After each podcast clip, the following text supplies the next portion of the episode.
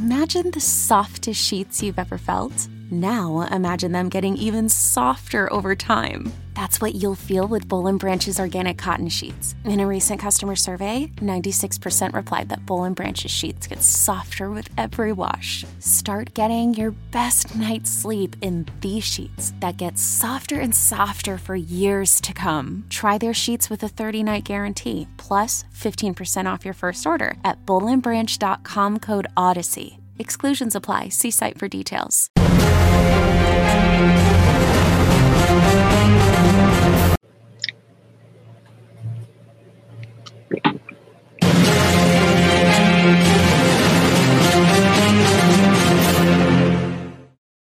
Zero bonus episode number six starts now. I can't believe we're finally doing this one. This is Spider Man No Way Home spoiler review, breakdown, Easter eggs, theories, conspiracy theories. Mysterio was right. No, he wasn't.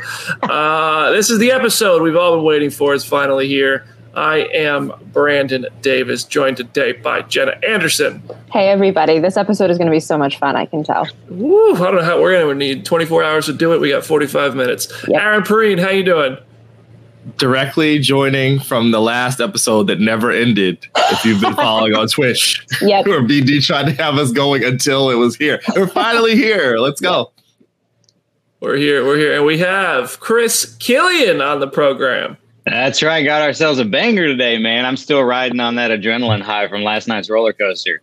This is gonna be amazing. Ooh, Chris! Chris sat directly behind me in the theater last night. He just kept kicking my chair every time oh. he got excited. My neck. I woke up this morning like, oh, which was the whole movie. No, uh, uh, this is got uh, this is full spoilers for Spider-Man: No Way Home. This is only available in podcast form because we don't want to broadcast spoilers into your feed. So thank you for joining us in podcast form. Thank you for sharing the show. Uh, we're trying to get some guests on to talk about this movie. Uh, we've had no luck yet, but uh, hopefully we can turn that around and get a cool Spider-Man No Way Home. Uh, excuse you. Uh, uh, hello, hello. I'm here. Yeah, yeah, yeah, yeah, yeah. Thank you very can you much. Really, can we just take a second?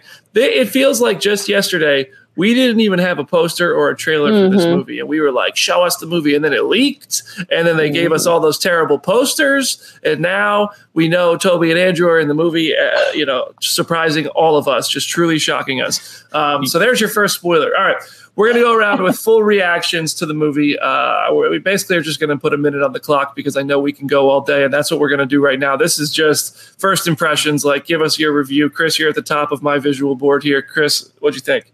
Well, first off, I am now appreciative of the terrible posters because they really brought my expectations for the movie down. And then I went in and just bam, this this to me, like I want to see it a couple more times before I make a definitive statement. Um, but it, this is a weird one because I, I I genuinely think this is the probably the best Spider-Man movie ever. But you cannot appreciate this movie without having seen all the other Spider-Man movies. So it's it's it's strange. I I uh, but uh, before this, like Civil War was my favorite um, MCU movie, and it still might be. I don't know. Like I said, I want to see it a few more times, but um, this is the most like comic book movie. You can't. I don't know how you could not love this movie. It's fantastic.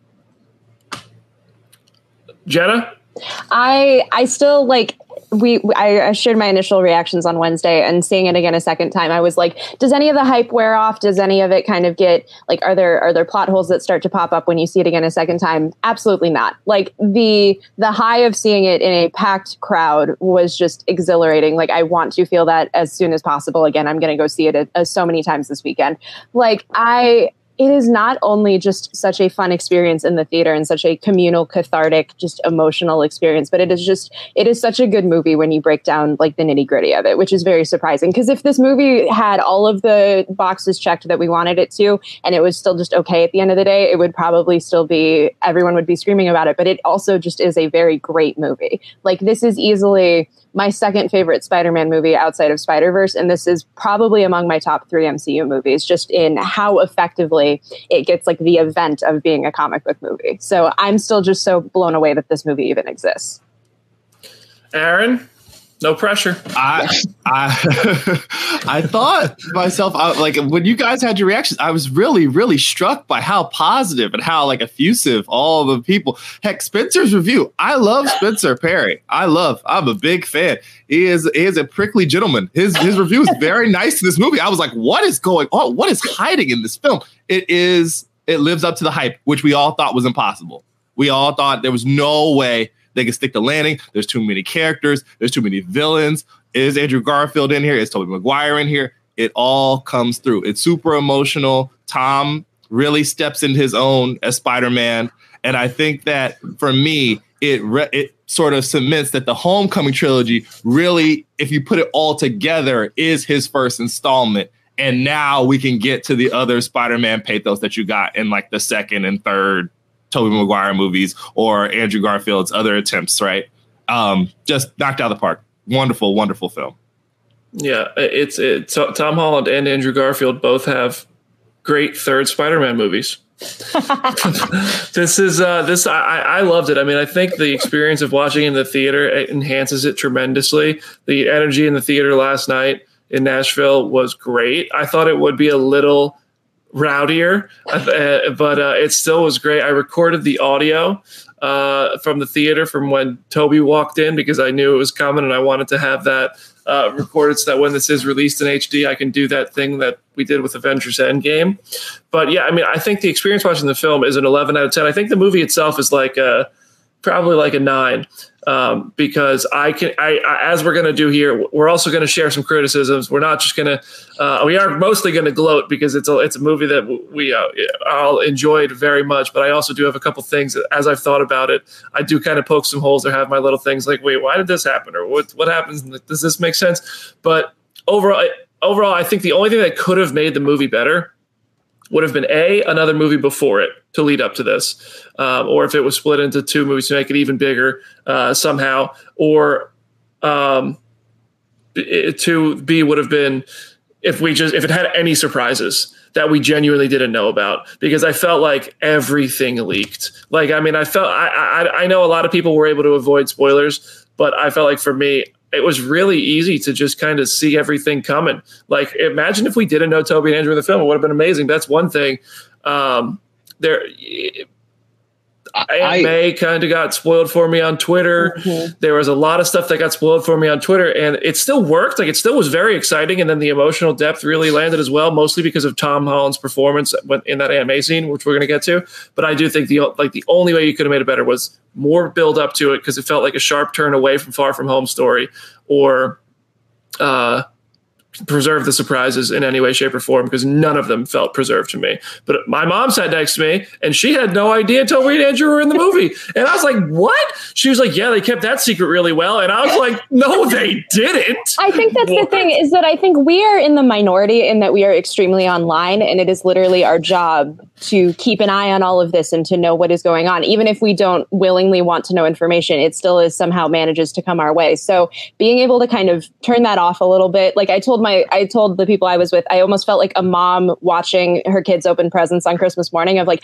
I know what's coming. I know what you're getting in five minutes. I yeah. know you're going to love this. I already know what's going to be there. But like getting to see the reaction of everybody else who didn't know that information was like so great. Like it, it only enhanced my viewing of the movie, even as I already knew what was going to happen for the most part. Yeah. Um, mm, I wanted surprises, but I was, but yeah. I do agree with your feeling that uh, it does it does feel like see, ooh, this this thing's happening, Chris. Yeah. I did you not? Uh, one thing I did feel like very surprised by. I mean, obviously we knew about Matt Murdock and and Tobey and Andrew and everything, but I got to say the the fact that this gets this essentially reboots Tom Holland in its own universe, mm-hmm. and they start. I mean, he nobody knows who he is at the end. He's yeah. in his own apartment, and when he pulled out like the classic, classic Spider-Man suit, yeah, and started swinging yes. through, I was like, oh. "What?" That was a surprise for me. That like I didn't hear one iota about, and so mm-hmm. that that ending was huge. I love that suit. I wanted more of him just swinging through the city. These I movies, know. they just say they don't let Tom Holland th- swing through New York until the final scene of the movie. And this one was so short, but the suit was so dope. That suit was sick. I cried. Shout out to shout out to Jim Viscardi for calling that in the trailer reveal. He actually oh. said that that was going to happen when we were talking about the trailer, and I can't believe it actually came through. I was like, that madman, goodness gracious, of all the people to get it right. Wow. We'll commute, we'll commute his sentence one week. Uh, so now let's get into some of the. These aren't necessarily going to be in the order of the film. They're just kind of in the in the order that I wrote them down. Feel we're all just going to kind of talk. So you guys feel free to just take this wherever. Uh, but some points of the film I want to talk about. First of all, the scene with the three Spider-Mans talking when they all first meet on that rooftop. The shot of them perched on the thing on that that spire first with the moon behind them was gorgeous. Mhm. Um, but then the conversation they had. Uh, was was I, I'm- assume this is the conversation Tom Holland has been talking about when when he said it was just superheroes talking about being superheroes. I thought that scene was great because it gave us kind of a glimpse into the worlds of Mhm. Tobey and Andrew's Peters uh, since we last saw them, and it also just put in perspective like this movie understood Spider-Man. You know what I loved about this mostly is when when these universes kind of come together. I I love that they didn't either change things just for the sake of changing them or ignoring them because it's easy to ignore them, but like acknowledging like the web shooters and making fun of all of this. You know, like when uh, when Sandman and Electro were like, "Oh, it better it's probably shouldn't fall and stuff." You know, they just made fun. Careful of, where you fall. like, Yeah. yeah, yeah, it ma- yeah, it made fun of a lot of great stuff that uh, that I'm really glad they kind of tackled head on in this. Yeah, it was very it was very self-aware, and it kind of had to be. But Like- also, like, never crossing the point of just gratuitous fan service. Like, the Mhm. fan service, there's so much fan service in this movie, but it never feels like you're completely derailing the story to get to that point. It's like every conversation that is had between two characters feels natural for those characters to be having. Like, it doesn't, it doesn't ever feel like this massive detour to get to like the Black Spider Man conversation or some of those conversations on the rooftop or stuff like that. It all just feels so organic and fun. Hmm Kind of like Tobey's web shooters. Yeah. When he said when he said I had Chris, I, I was talking to Chris last night when we walked out of the movie theater, and I was like, Chris, I heard there there was a deep cut Spider-Man reference. I forget what it was, but you were the only person in the theater who laughed because I figured and I knew like you were the only person besides me who probably picked up on it. And I realized it was the moment where they were talking about the web shooters and Andrew Garfield about web block and and, and Tobey Maguire was like, uh, yeah, I had web block, kind of had like an existential crisis. and I heard you crack up and no one else in our 400 seat theater laughed. I was And I was like, like, I was like, thank God I'm with somebody at least who's catching. I know is catching every single reference here. there was like three or four times. Also, I know I initiated a clap and it didn't happen, and I was like the only one, and I was like, that's fine. Uh, there was a I couple times love the movie. I, I, I'll be honest. There was a couple times I wanted everybody to cheer and clap, but I just kind of went Oh, just so just in case it didn't work. I wouldn't be the only one loudly clapping in the theater. Also, right after Aunt May died in our theater, it was real silent, and you heard "achoo," and somebody from across the theater goes, "Bless you." Oh. I honestly think one person behind me fell over when Andrew showed up. Like he like le- leapt out of his chair and like we heard a thud. And I was like, wow, okay. yeah. like the reaction was insane. But Okay, yeah, you so can Ned- hear a, Don't leave your Yeah. feet without a plan. no, you can hear a pin drop after Aunt May. Um, but no, what were you going to say about that? the Ned? fact that Ned Leeds was the one who brought them into that kitchen. Mhm. Um, I I think uh, it was a nice, a really nice key, like pacing in the fact that we just had Aunt May perish, and then all of a sudden we're basically to the the excitement climax of the film is these two arriving. But the fact that Ned brought them in just in this kitchen uh, felt oddly convenient. I'm not going to lie about it. I'm not going to lie. I thought it was kind of like they're both they're, they're both coming through now. They're just gonna for here. Is this Tobey? Is it? To- it's Tobey. Okay. I thought it was like one thing. I, I'll be honest. Like I've found Ned to be predominantly useless through this trilogy, and so I really enjoyed the way they used him. I liked Ned so much more in this movie than I have in previous movies because he's Here's my always thing with what you kinda- saying that, Chris, because your number one criticism of Shang-Chi is that Katy was the one who put the arrow through the dragon's neck with, with very little arrow training. So you're okay, Yeah. though. You're totally okay with Ned suddenly knowing how to use a sling ring. We have no idea how a sling ring works. They're not real things, are they, Brandon? oh, I watched Doctor Strange try Fair to use one, and he is oh, the sorcerer. Well, no, Wong is well, the sorcerer. also, Supreme. but his hands didn't work. Remember, he's like got crippled hands, so that could be it. No, but I mean, he doesn't know how to use it. He's just Don't make that face.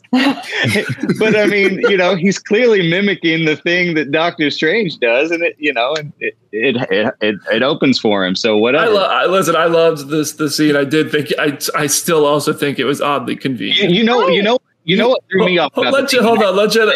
Okay, sorry. sorry, I. I don't mind the convenience of it because that is such a comic booky thing to do. Like there are so many That's event true. comics and big storylines where things just kind of happen to work out in such a perfect way, not at all in the way that you would expect those elements to come together. So it's like I don't mind it because it feels very clever. Like that when Andrew first shows up and it is that misdirect of like Peter Parker, but not the one that we wanted. Like that is so thematically clever. And now that I think about it, I'm like, I don't know how else you could have brought them in in a way that would have had that like ability to let people react, but still have kind of humor behind it. So it's like, Well- yeah, in any other context, Ned becoming a sorcerer supreme, basically, I would have been like, oh, this is a little weird or kind of shoehorned in. But it's like they found a way to make that fun and also lend itself to the story. Yeah, right. It, it had. I was gonna say had more of a um, what's that? It's like a child, like almost Goonies esque, where it's like he doesn't know how he to use it. It's just accidental. It's Mhm. just kind of accidentally happening. But um, the thing that threw me off about the scene more than him using the sling ring is when, and I know why they did it, and so I, I'm letting it go. But when Andrew walks in and just removes his mask, Mm. like I would, I was like, why would Spider-Man just remove his mask in front of these people he doesn't know? That kind of threw me off. That was the only point. thing that I thought where I was like, mm, but I know why they had to do it. So I mean, and it got the big reaction, obviously. So it's fine.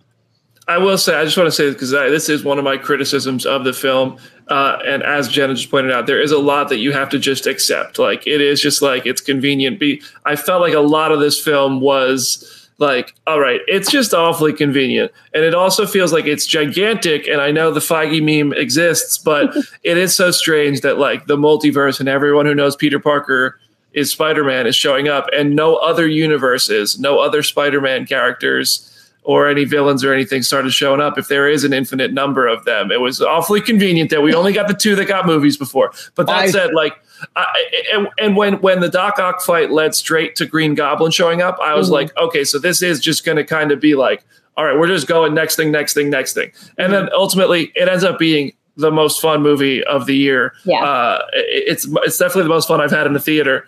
I don't know. I don't know if uh, we'll get to we'll get to ranking it and stuff, but um, that that's really my only. That's like pretty much my only big criticism. Um, other than the fact that I was like, what the hell happened when they all just turned to little gold flashes of light? But uh, well, the argument could be made though, right, with Venom showing up in Mexico, the argument could be made that there were more of them popped up around the country that we don't well, really why know Venom about. show up in Yeah. the first place? Say what? I now? know that is the one. Venom No, no, no, no, no. That makes sense. That makes sense. That makes sense. Because if you think about it, the the symbiote was about to tell Eddie about like all the stuff it's experienced, right? Oh. The symbiote is a hive mind. It's met Spider-Man before, but not that part of the symbiote. They're hive mind. So it remembers Spider-Man, but it's not the same Venom from the Tobey movies. So Yes, he, sir. he remembers Spider-Man subconsciously. And he was probably about to explain some of that before it gets cut off and let there be carnage. So he deserves he could be there. Well, that's what I So even. the, the symbiotes can like Yeah. can have a multiversal hive mind. Yeah, I mean, it's Or comic book. very I don't know. Like there there might be a Spider-Man in the Venom universe that like that sim or like a symbiote in that universe has met and does know is Peter Parker. Yeah, I That didn't even looks think like about Jake that. Gyllenhaal. Yeah, Sure. Aaron, Aaron- thank you, Aaron. Like that makes perfect sense. I did not even think about that aspect of it. I don't know. Nah. There's you have to kind of like just plot force it into being a thing. So like I that is my one qualm of like I feel like you almost could have not had Venom involved in this at all, and we could have just dealt with that at a later date. But like the way that they did it was still just perfectly fine. Even yeah, at the end sorry even at the end of let there be carnage though i felt like venom recognized him like eddie didn't know who he was but venom's like that guy and starts Yeah. licking the screen i mean he clearly knows who spider-man is now whether or not that's his spider-man is another you know question for another day but he, he knows venom is aware of who spider-man is is how i took it that's fair. I, didn't will forgive all way. of this if Chris if Chris Pine or freaking Jake Gyllenhaal ends up being the Spider Man that he ate in his universe. That would be all is forgiven. now that that that brings the question now tom hardy goes back so so that makes me wonder like so tom hardy is not going to be venom in the mcu i mean i almost thought it would be funny if if sony threw shoehorned that that end credit scene in and let there be carnage without Feige's permission, and then Feige was like, "Oh yeah, I'll show you," and then send him right back. I think that's hilarious. I will just say, since we, since we're kind of jumping around and we're getting into the venom of it all, my theory about like where the symbiote goes after this, it's like obviously eventually we will probably toy with the idea of it getting to Peter, but I do think we we probably won't have an Eddie Brock in the MCU in a traditional That's- sense. yeah, I- I still think I think Tom Hardy, if we see him in an MCU context, it's going to be like a Secret Wars or some sort of multiversal crossover where he fits. Because it's like the way Feige has talked about Tom Hardy, I think they're going to keep going with him because they know he's successful and people like him. I think the symbiote before it gets to Peter is going to go to Flash Thompson at MIT. We're going to get Agent Venom because that that seems like the perfect way to go about it and you still can have flash be like this spider-man super fan and like this hero worship kind of thing and then he becomes agent venom he doesn't know who peter parker is at this point but he still has this like adoration for spider-man and then you play off of that by making him agent venom Uh, I could see that. Flash Thompson annoys the shit out of me. oh But- absolutely yeah that's kind of the So- point though Oh, I know, no, I know. absolutely the no, point I say that in a complimentary to the movie, uh, uh, uh, insultery to the character uh, type of way. Yeah, the Venom thing. I just, I, I was like, wait, hold, hold up. I don't know why this makes any sense because it seems they didn't know until they transferred into this other universe, and then they did, and they went back. So why? But anyway, um, it's it, the movie really ultimately is just the perfect fan service film. Like it's it's crazy that it gave us like almost everything we could have asked for in one Spider-Man movie, except for Miles Morales, basically. Like, right? I mean, I don't know what else really you could ask for tonight. That's why I feel like I don't know how they make another Spider-Man movie. Like, my one could- they're Right. to get into clones that's the only other thing we've never touched in a spider-man movie and i feel like there's a way to do that now you could there's there's going to be something clone Variants. related in this next trilogy Variants. God, I sure Yeah. hope not. I hope not. What I really love about this movie is that I don't know how much bigger you can get than what we just experienced as far Mhm. as a Spider-Man movie. And I love that they have just rebooted it and brought it back down to like solo Spider-Man fighting, you know, fighting up. And I, I just I love I love where they've left it off at. And so hopefully now, you know, you get all those Iron Boy Junior comments and crap like that all the time. And and, and I think Tom Holland has really got the stage the stage set for him to uh, to to have some real comic book accurate Spider-Man movies. I could see some future Foundation stuff because Mm. Jon Watts is doing Fantastic Four. Yeah. I yeah could see Mr. Negative. Feast was all over this movie. No Miles, but we had lots of Feast and no Mr. Negative references. Um, so I, maybe always, that, that's all that- stuff we haven't seen in, in movies as well. And MCU loves doing Spider-Man stuff we haven't seen yet. I think he's going to end up working at Feast now because Mhm. he's broke and he needs a job. And May Mhm. worked there, and he'll just try and volunteer. No, even though no one knows he's May's grandson or whatever, like or nephew, they'll let him work there, and then you'll get the Miles Morales and Mister Negative stuff. Because I joked around, if you played the Spider-Man PS4 game, you might know where the next trilogy's going. If Oh, you, If you kept track of the Sony universe, you might know what's what's on tap because it felt like we're just going to lean right into that, which is Mhm. strange. And also that Spider-Man ends up being in Spider-Verse too, like the Yeah. comic book series Spider-Verse as well, Mhm. as like a main part of it. So I, I don't know. It, it seems like they're leaving the door open for that stuff, Brandon. They're trying to probably backdoor that Yeah. stuff in. I would have killed for there to have been like an adult Miles who looked at Tom Holland and been like, "You helped me so much. You helped save me, man." And then Mhm. disappeared. He's like, "Wait, what? Like, huh?" And then they meet him, meet him later. Oh, it would have been great. That's all. I, that's all was missing from me. I was like, We like, came close. We the closest. Well, we didn't come close. The closest we came was that dialogue between uh, Andrew Garfield, Spider Man, and Electro, Mhm. where Electro says, "Like, uh, I thought it was hilarious." Where he's like, "You, you got a, a pretty young face, or whatever it was. You're from Queens. You help poor people. I just thought you'd be black." And then Andrew Garfield goes, "I'm sorry." "All right." Oh, great. I thought that was hilarious. Um, but you Uh, que- close- question about the uh, the Venom thing. That we're, I want to bring it back to Venom just a little bit. Now that Venom's disappeared Mm-hmm. and clearly in a separate universe outside of the MCU, do you think Sony is going to use Andrew Garfield to be that Spider Man or Tobey or whoever? Like, you think they're going to have a separate Spider Man?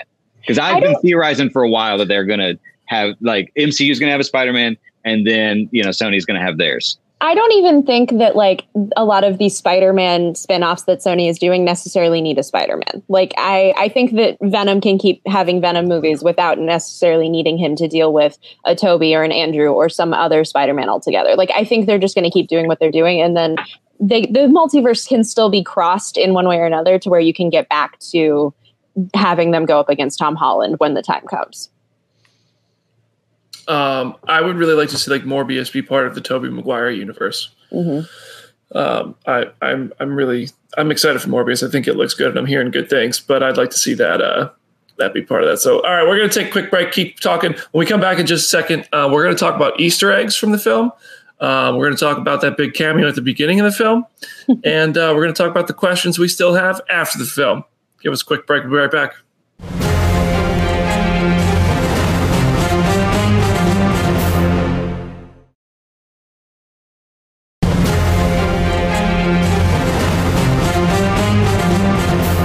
Are back on Phase Zero bonus episode number six. We are deep into our Spider Man No Way Home discussion, review, breakdown, all the things you want in one place that we won't just throw in your face in case you haven't seen this movie for some reason.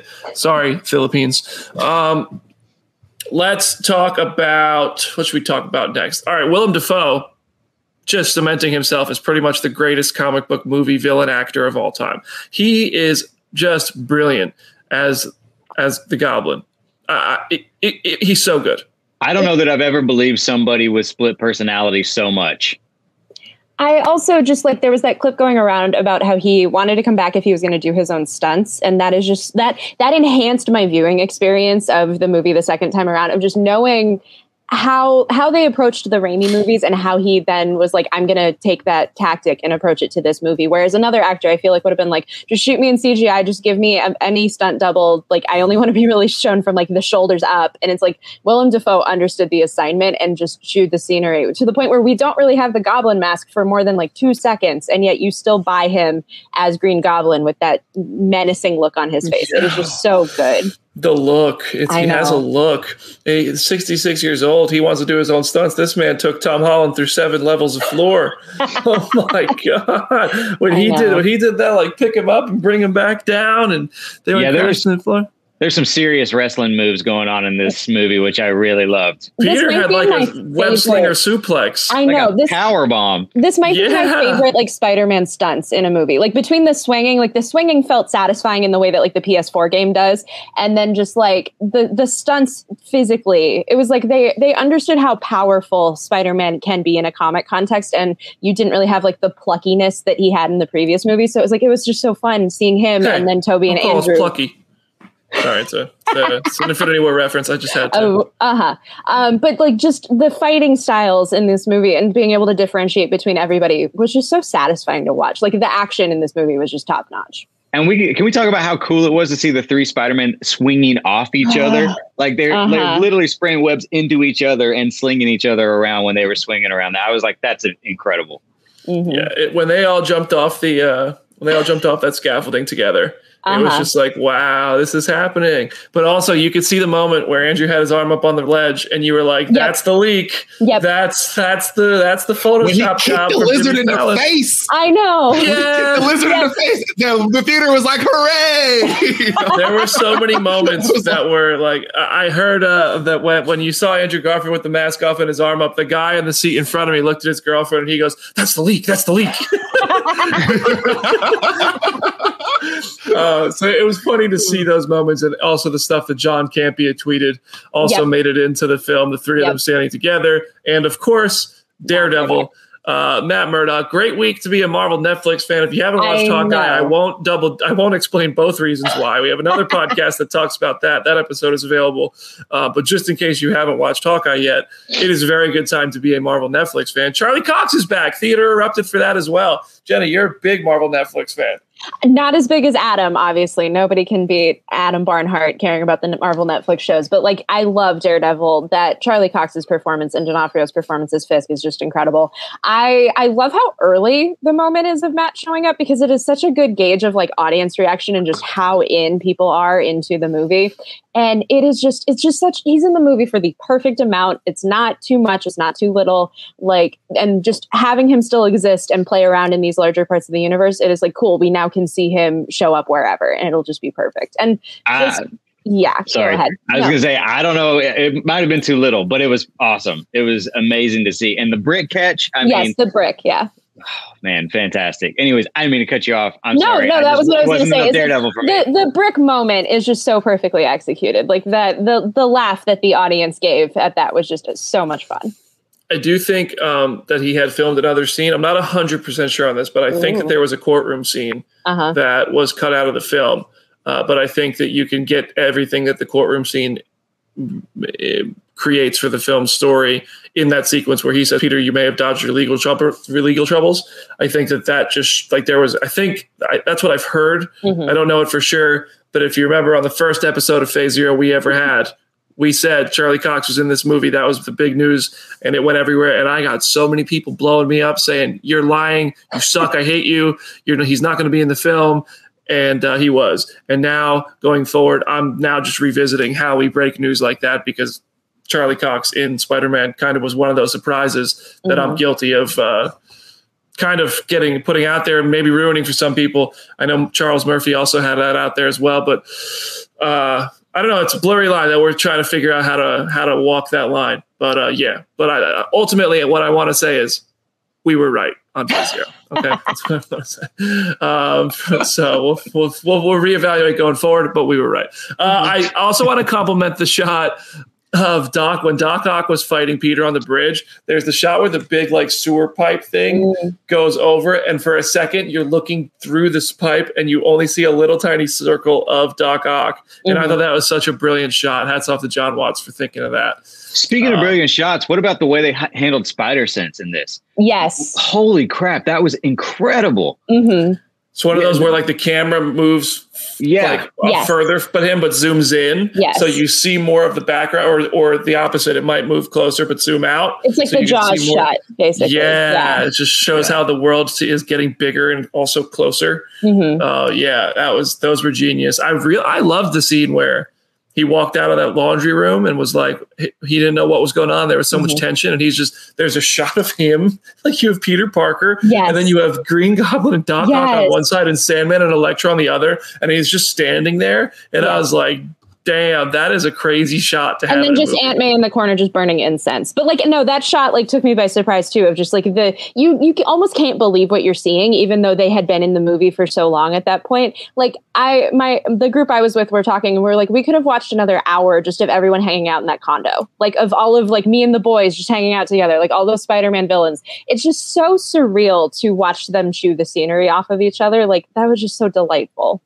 I do want to say I know I'm the only one who's criticizing anything today, uh, but Max Jamie Foxx's Max Dillon was the only one that felt out of character by comparison to the the character that we saw him play. Like I rewatched all these movies. I know everybody has watched these films. Max Dillon felt super different from Max Dillon on The Amazing Spider-Man 2, which I guess you can justify by saying like, yeah, he changed when he got the powers, but he just felt kind of like like a I don't know. I don't know that Max Dillon was like this cocky, slick character ever before, and all of a sudden, this one he was, uh, and that was kind. Of, I felt that was kind of weird. All the rest were like straight up continuations. I think it kind of it kind of like came across to me though as like a phony cockiness. Mhm. Like he, I mean, that guy was. Um, I mean, obviously he's night and day in the in the original Amazing Spider-Man two. Anyway, right? It's once he transforms into Electro, he definitely gets more boisterous, and I I, I feel like he still had a lot of that. But um, I, I wonder if some of that came through because he looks so different as well. I, do you think that you would still have that same feeling if he was still like blue makeup and you know if he looked identical from the original movie? Do you think he would have felt different? If he was carrying himself the way he was, like a Max Dillon saying, like Yeah. Max Dillon saying, "I'm." St- are we going to talk about the fact that I'm naked in the woods? Like I felt like that was just kind of. I don't know. I, don't, I just didn't feel like something Max would have said. Mhm. Max would have been like, you're Peter Parker. Like, where's my Peter Parker? What's to going be on? fair, to be fair, we've never seen Max naked in the woods, well, now we have. so we don't know that he wouldn't have said that. Jamie Foxx is in hella good shape too. Jamie Foxx is He is. pretty jacked.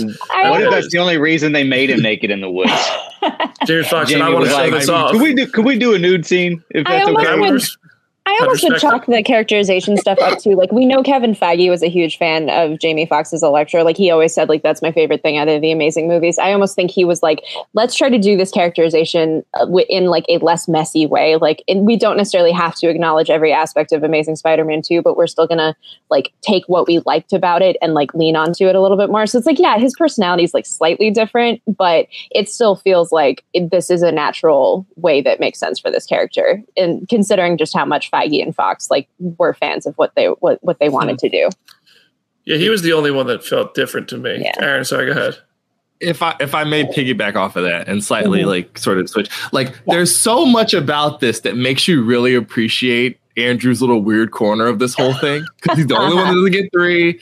His villains kind of get a little bit shifted or like a little, they Mhm. feel a little bit different on the t- palette. Because I felt like the lizard felt a little different too. I don't Yeah. think Rhys Ifans was nowhere near as chatty in those movies as he was in this one. He gets some real fun deadpan stuff where Mhm. he just like he's Killer Croc from the Arkham games Uh-huh. in this in a, in a lot of ways, which is like super weird. Go ahead. the quirkiness of of Andrew's Spider-Man films is what made the Tobey pep talk all the much better as well.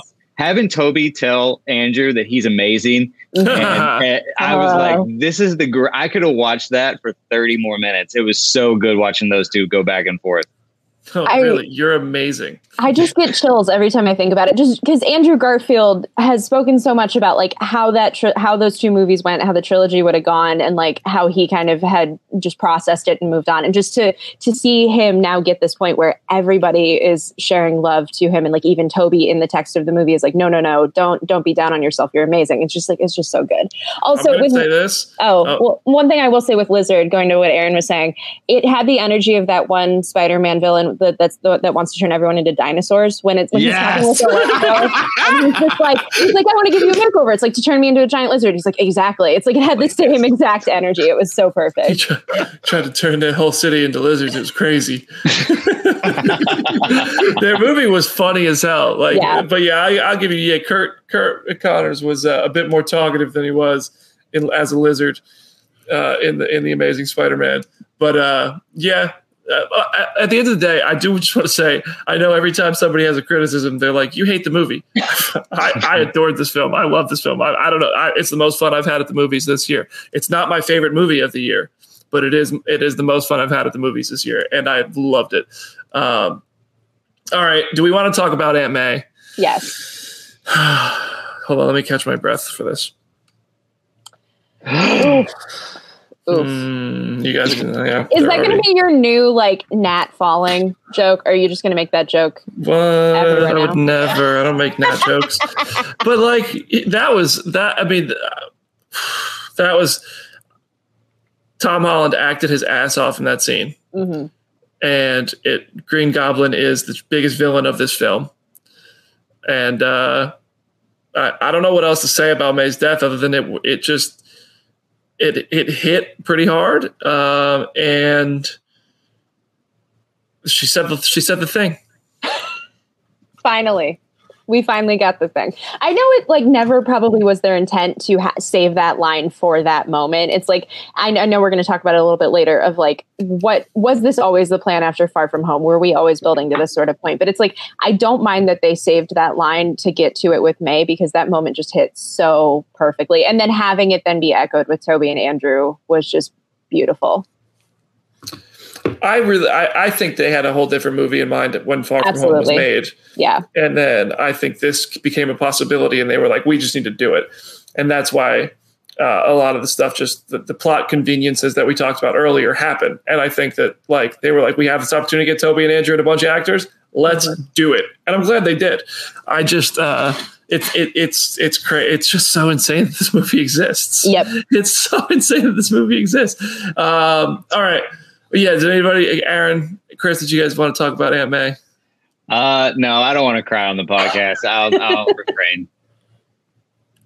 Uh, only funny thing I'll say is that when she said the thing, there was this light cheer that went up in the thing, and then it went right back down because she died. Like it was mm-hmm. very funny. Like it was like one of those things where it's like, oh, and we're back down to the emotional rock bottom of the entire film. And I was mm-hmm. like, yeah, I guess that fits. That does. It's like, oh, that was happening. Oh no, Peter Parker can't have anything nice. You can't have anything no, good. You can't have nice things.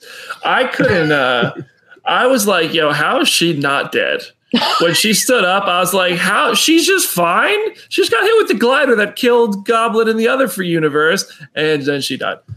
Uh, that was it was tough. They they faked us out with her being okay, and then I was like, "Oh, you you bastards! You you're killing her. This hurts. This hurts." That troll on and then Twitter Happy just rolls sharing. up and sees his I like know. girlfriend dead. Well, why like, did Happy roll up there? First of all, why?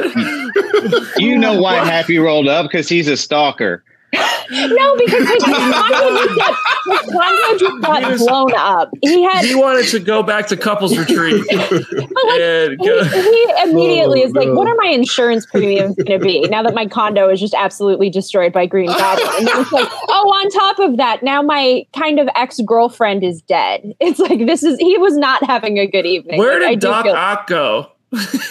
for half for half of the movie, he was just wandering around, like he he fled the scene and then was just chilling until he showed up in the statue. I want a one shot of wherever he went.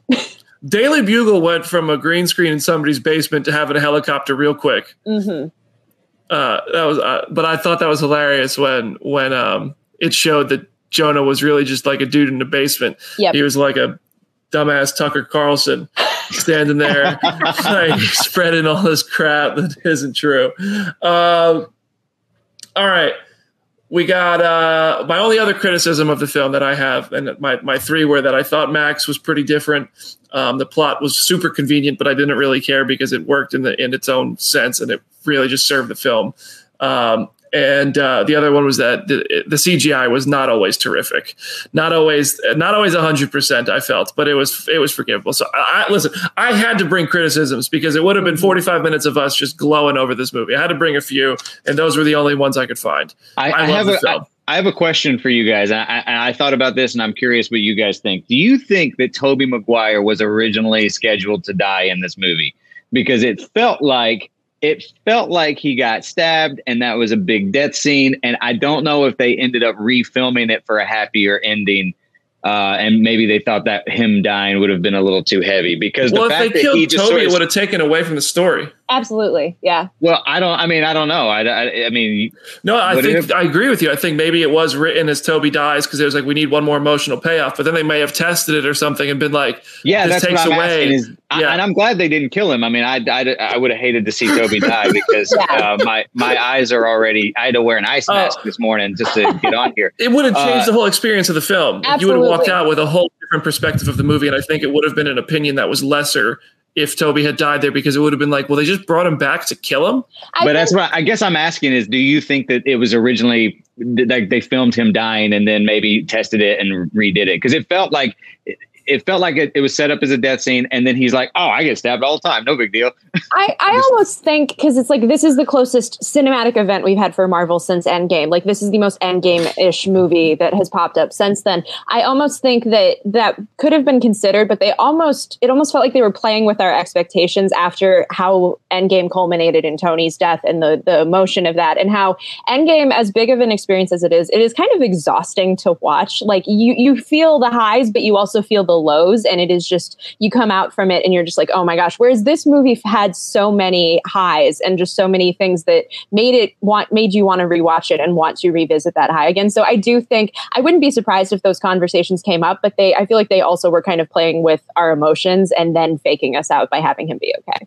Sure all right, we got to run through a couple Easter eggs to wrap this up. If you guys have any that I don't list off here, uh, please throw them in. But I want to uh, point out a few that I caught in the Midtown High mural. You can see Howard Stark, Hank Pym, and Abraham, Dr. Abraham Erskine from uh, the first Captain America movie. Um, Tobey had web blocked during an existential crisis, which is a reference to Spider Man 3.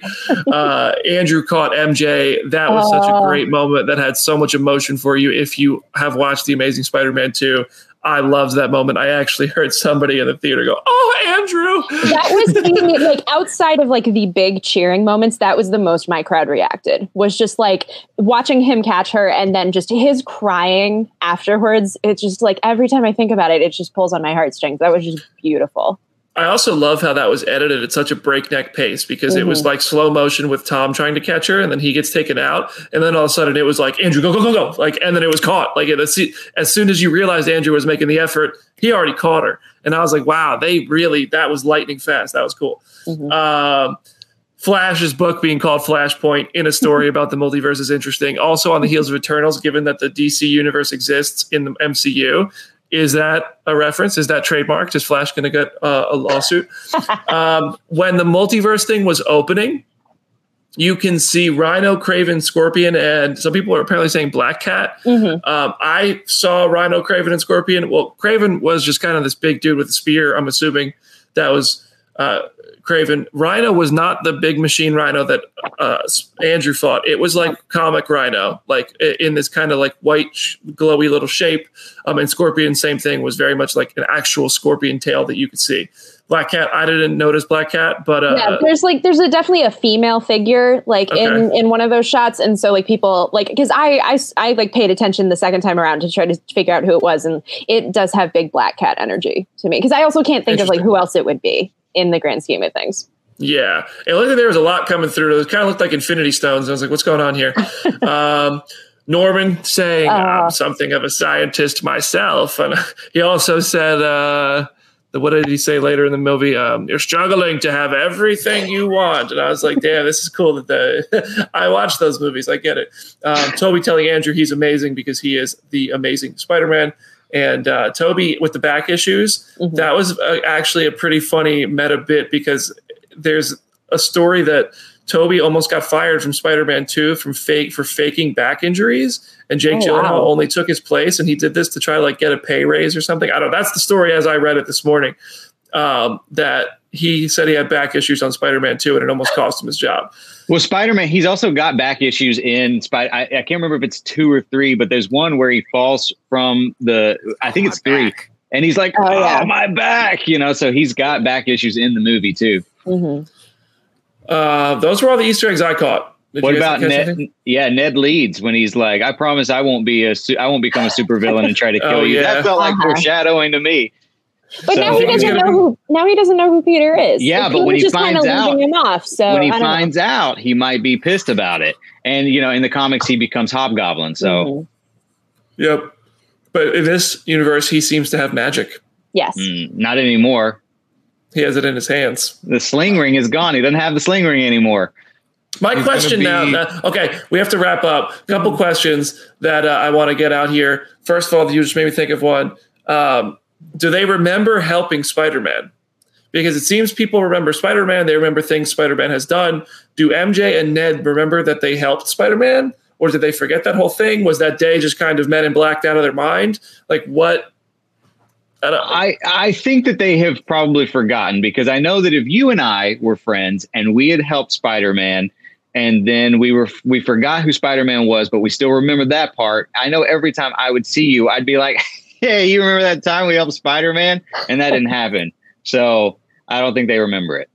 Yeah. Yeah, maybe, maybe I don't know, but uh, uh, Aaron, Aaron's got a thought. Oh, I'm just, I, am just thinking that they probably do remember helping Spider-Man because Happy does, right? Mm-hmm. But they don't remember any of the other stuff. I don't know how. Maybe there's it implanted some memories of him like storming away from them or just like ghosting on them or whatever. Who knows? Mm-hmm. Like I think mm-hmm. that they definitely remember helping Spider-Man though, because she still has the necklace. Where did she get the necklace from? Yeah, exactly.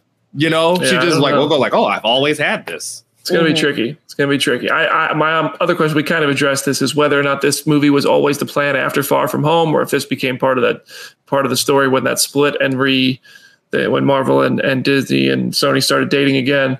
Uh, I don't really know. I, I, mean, I, I, I definitely think not because I mean, this is a 180 from Far From Home. I mean, I I I'd have been very shy about Far From Home's not my favorite Spider-Man movie whatsoever. I love Far From it's, Home. I know you do, and you really let me down because uh, you got me all hyped up for it, and then I saw it, and I was like, Brandon, that mother. No, uh, I didn't. I didn't like Far From Home very. I like the weakest Gyllenhaal. in Holland's trilogy. Yeah. yeah I I I, but it's I still didn't- good. I didn't care for it as much, but I thought this um, this really picked up that slack and and was just such a such a better movie than Far From Home was. I do When think is this? Oh, go ahead. Oh, I do think there's a version of this if we hadn't gotten the multiverse stuff that would just be like Peter versus Kraven the Hunter and like more kind of street level, sort of like I'm dealing with my identity crisis and how does that kind of go forward from there? Like there's a version of that movie that would have existed. It's weird to think that we would have been watching that instead and we would be talking about all the intricacies of that. But like the fact that we did get what we get, I am so happy about See, it. also, I remember before the pandemic started, there was a version of this movie that was going to go film in like Iceland. Yeah. And they That's there was no kind of scenery like that in this. They were scheduled to do a long shoot in like a very polar like looking waterfalls area. And Well, I mean, We before we, yeah, I I think she's right. I mean, before we caught wind of Tobey and Andrew, I mean, the the the trajectory seemed to be everyone knows who P- Spider Man is, and now someone's going to hunt him, and that was what everybody where everybody thought it was going, and so Yeah. That probably is what the story was originally supposed to be. I have to imagine that that that is the case, and I'm, I still want to see that movie. Mm-hmm. but uh, and I think that it, had that movie come first, it would have made this one even better. But I'm happy. I, I, that's not a complaint. I, I love this film. Um, when is this set compared to Hawkeye? Because in Hawkeye episode five, mild spoiler here, you'll, somebody says uh, that they want to go see the new and improved Statue of Liberty. In this, the Statue of Liberty is on its way to being improved, and it is no longer improved because the shield falls off. And by the end of the film, you see that it is standing up just perfectly fine, but uh, presumably as it was before. Not as green as it is today. Maybe it got painted. It looked pretty back to its normal uh, copper colors. But um, yeah, I, I'm curious because we had Rogers the musical billboards at the beginning of the movie, but you, I don't know about that. It's all they, they also wouldn't show the year on May's grave. So. I know. Yeah, I, I caught that. I, I think everything up until like when he visits MJ and Ned in the cafe and it's like snowing outside, I think everything before that is like set before Hawkeye. And then I'm just going to headcanon that they like fixed the Statue of Liberty and it's technically like new and improved. It might not have the cap shield, but it's at least fixed from when a bunch of supervillains like destroyed part of it. And then like Mhm. all of the snow stuff is just set like around the same time as Hawkeye. So when all these villains went back, what the hell happens? like where Branch what timelines. Yeah. I guess so, and I think maybe we see the fallout of that in Doctor Strange, right? Uh huh. Is Tobey and Doctor Strange. I mean, I was I was saying that that's last what night. I everybody thinks. I hope against hope now that he is alive at the, after this movie that it's like the re, the idea of Raimi and Tobey reuniting. I feel like would be so cool if that were to happen. So I'm gonna just pet theory that until I'm proven wrong because I really want that to happen. before it was known that Tobey and Andrew were in No Way Home, before any of that news came out, I had heard that Tobey was in Doctor Strange. Ah. And then it came out that he was in this, and I was like, ah, that must be that must be the kind of somebody who was talking to me was on to something, but it was this. So I'm curious um, if that. I, I have no idea if that's true. I have I genuinely don't know if Tobey is in Doctor Strange, but it would be interesting to see if uh, if that turns out to be the case. I hope it is, and I hope that if it is, I want to go visit Tobey's world and Mhm. see and get a peek into it. I don't want to spend all that much time there, but I do just want to see it, and see MJ and stuff. But I'm gonna I also theorize- Want to oh, see more. Andrew Garfield? Yes, absolutely. Yeah, I want Andrew Garfield to be Sony's Spider Man if we can do that. I would I would love to see more Andrew and and and mixing it up with Morbius and Venom and, and everything that they're setting up. But uh, I'm going to theorize that Doc Ock, when he goes back, is still going to die, and it freaks him out. And so then he takes Tobey's body, and then when we see Tobey in Doctor Strange and the Multiverse of Madness, it's actually going to be Superior Spider Man and Doc Ock's in there. That would be wild. That would be Can I, that's a can I also just say I loved May and Ox little scene together because like they get married in the comics. Yeah, yeah, so that was fantastic. Famous issue. So like their little salt or fresh water was just very uh, endearing. you know, because uh, you're an octopus. Um, all right, we touched on Venom, the Doctor Strange trailer. We can save that for Wednesday's episode of Phase Zero. Awesome. Uh, I just want to say, in that trailer at the end, you can see Kaecilius, which was I found interesting. Uh, he's so he's back, and that's cool. Um, but yeah, so we'll talk. We'll talk about Doctor Strange on Wednesday's episode. Episode number fifty of Phase Zero drops on Wednesday. Uh, so yeah, that's where we are at. Uh, now we have to go around. Andrew Garfield was my favorite Spider Man in this movie. I said it. Who was everybody's favorite Spider Man in this particular movie? Jenny, you're at the top oh, this is so like everybody really, but it was like there. I'm I'm torn between the catharsis of getting to see Andrew properly get his due and get his flowers in terms of just everyone praising him, but also I have always liked Tom Spider Man, but this movie made me love him. He really yeah. grew into the Peter Parker that I have known in the comics and that I've always wanted us to get to. Like he felt like that was there. I I had this whole thought last night of like I think part of it is he finally has a positive male influence that isn't trying to like belittle him or make him feel Lester then like seeing Tobey and Andrew just treat him for who he is was just so delightful. And I think that's part of why he's now at this point. Aaron's laughing. I'm curious as to why. But yeah, I love and I love everybody but Andrew and Tom, definitely. Um male socialization is weird. So I'm just gonna say that. I think that that's that's a large part of this whole thing, right? Uh-huh. Um I really, really did. I think that Tom would have to be my pick because like there's been so I just I don't know if it's just being online too much. There's so much complaining. Like Chris knows he referenced it earlier. I get annoyed because I feel like in a larger soapbox context that we don't have time for here. There's a lot of you're not Tobey Maguire and mm-hmm. you're connected to the MCU and I don't like how the MCU does certain things, so you're whack as Spider-Man. And I don't know how you could make that point after this movie. I mm-hmm. sincerely don't. Like, you have all the building blocks. All they have to do is that next time out, when he's out on his own, just kind of hit it out of the park. You could even have it be just as good as Homecoming. And mm-hmm. I don't know how you could even make the argument that he wasn't a good Spider Man or like the Spider Man. And it's funny because I believe that for this like generation, the younger kids, like I have a neighbor who has three really small kids that's their Spider-Man forever. Mm-hmm. Like now, that's that's done with. It's it's over. Like after this, shut it down. Unless Miles happens, then maybe we have a conversation. But yeah, totally yeah. Tom Holland. Yeah, I think uh, for me, it, it's kind of weird because the Andrew movies have uh, been my least favorite out of all of them. But man, I loved Andrew in this movie, and I felt like he redeemed himself on multiple levels as a as a character, as Spider Man. Uh, it's but it's so hard to pick. I mean, Tobey was traditionally my favorite, but Tom also kind of proved himself, and they've set Tom up now to be like a perfect Spider-Man moving forward as far as like comic accuracy goes. And I, it's, I mean, I love them all. I love them all so much. I think the valuable lesson to learn here is that uh, in the way that they kept building each other up, that's how we should all talk to ourselves, right? We should just we should just treat ourselves kindly and build ourselves up and, and not let the little little voice in our brain uh, talk down to us, but instead just give us a hug. My little voice never shuts up. uh, yeah, I'm, i I, thought all three were tremendous, um, and I just thought Andrew Garfield though just had the funniest bits, the most energized performance. I mean, Tom had the biggest range of emotion. I, it goes out saying Tom Holland had just his best performance as Spider-Man and, and the best overall performance in this film. But I was just so madly entertained with Andrew Garfield's role. Uh, and he was hilarious. Peter three when he was like, like it was so good. And then uh, when he caught MJ, the emotion that came through mm-hmm. there, um, and just he just seemed really happy to be there. Like I just, it was you could tell Andrew was enjoying playing this part again. Um, and uh, I thought he was great. And it's it's almost surprising to me that we're not talking more about Tobey. Mm-hmm. Um, but but it was it just felt like there was Tobey. The Andrew had more like we Andrew's story feels so much more incomplete with how abruptly his his franchise ended, and Tom's franchise seems like it could end here and be totally complete, but it's not ending here. It's going on, and Andrew just I don't know. I loved Andrew's uh, version of this, and I want to see Tobey's world again. Uh, but yeah, so that's it. All right, now really quickly, we're just going like you can use a you can use a um, a decimal point here if you want to. Uh, rating out of ten, and then we got to wrap up the show. Uh, Chris, you're so sorry, you're at the top, buddy.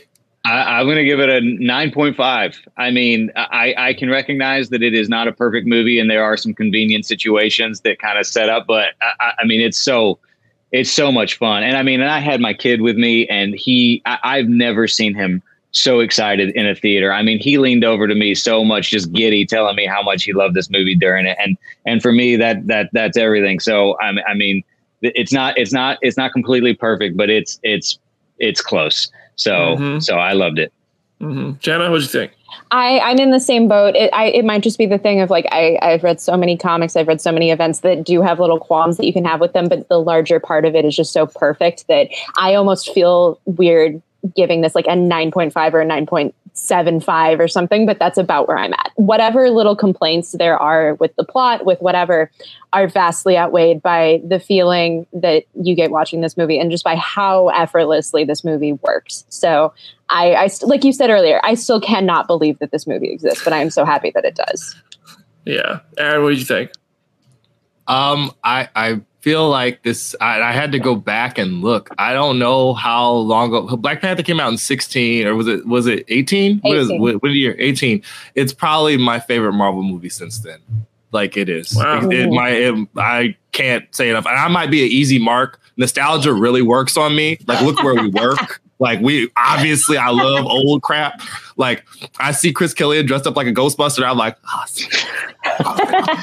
um, did you just call me old crap? Well,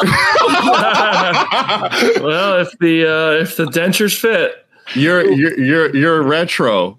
I, I love I love you, Chris. Um, but it is really like and and also it's not only nine nine point seventy five. I think that this movie has the potential to prove to people why movie theaters yes. are still important. Like yes. why you still need to have these things happen in a communal space because the, the people in my screening were not like us. They didn't read everything. When Charlie Cox sat down, the roof came off that uh-huh. place. They had no idea. Everybody's no way. I can't believe like, and that happened every 30 minutes. Every 30 minutes, there was something else where everybody was like freaking out. And I'm like, I'm just happy for all of y'all. This is mm. so, so cool to see, and I can't believe it exists, and I can't wait for it to be on Disney Plus so I can actually hear the dialogue well, after certain things happen because I couldn't hear yeah, anything after Andrew Garfield came through that portal or Tobey Maguire came through that portal.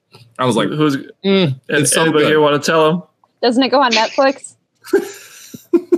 yeah, well, I don't know. Are so weird. I'm just yeah. messing with you, Aaron. I'm just messing with you. I, yeah, I, I, actually I regret not asking Tom Rothman if if the Spider-Man movies are going to go to um, are going to go to Disney Plus ever. Oh no! But because I think they go to Netflix starting after. Well, not this one. That deal starts in 2022. Oh, yeah. So I don't know. I don't know where this falls. It's all it's all a mess. Either way, I'm um, gonna buy the Blu-ray and watch it like so many times. Yeah. So physical. And we're guaranteed. Forever. Yeah, same. I'm with you. Yeah.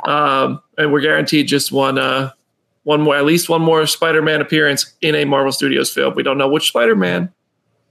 So that's all I'm saying. All right, guys, we gotta wrap it up. I'm gonna say this movie.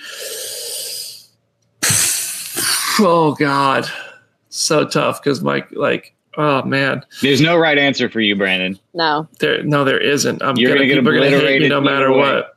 I genuinely like. I think it's like an 11 out of 10 movie movie theater experience. It's the most fun you can have at the movie since Endgame. Um, Shang Chi is my favorite Marvel movie of the year, and I think that this is probably part of me wants to say like it's an eight point something, but I gave Black Widow a high eight and it's better than Black Widow, but it has a lot more kind of plot things that I was like, that doesn't really make sense. I'm sitting at like a 9.2 through 9.3 out of 10 for, for if I were to give it a review. And that's combining like all things experience, movie quality. And uh, that's where I'm at. Go ahead. I don't know. Roast me, whatever. I'm I can't take it anymore. I can't wait to disappear one day um, and just go to the movie theaters and nobody know and care what I think of it. But for now, I'll deal you with it. You can come to my cabin in Montana with no cell service. You can come live with me if you want after I you retire. Yellowstone. Yeah, yeah. I, I think I only like watching Yellowstone because I don't share my opinion on it, and nobody can tell me if I'm right or wrong.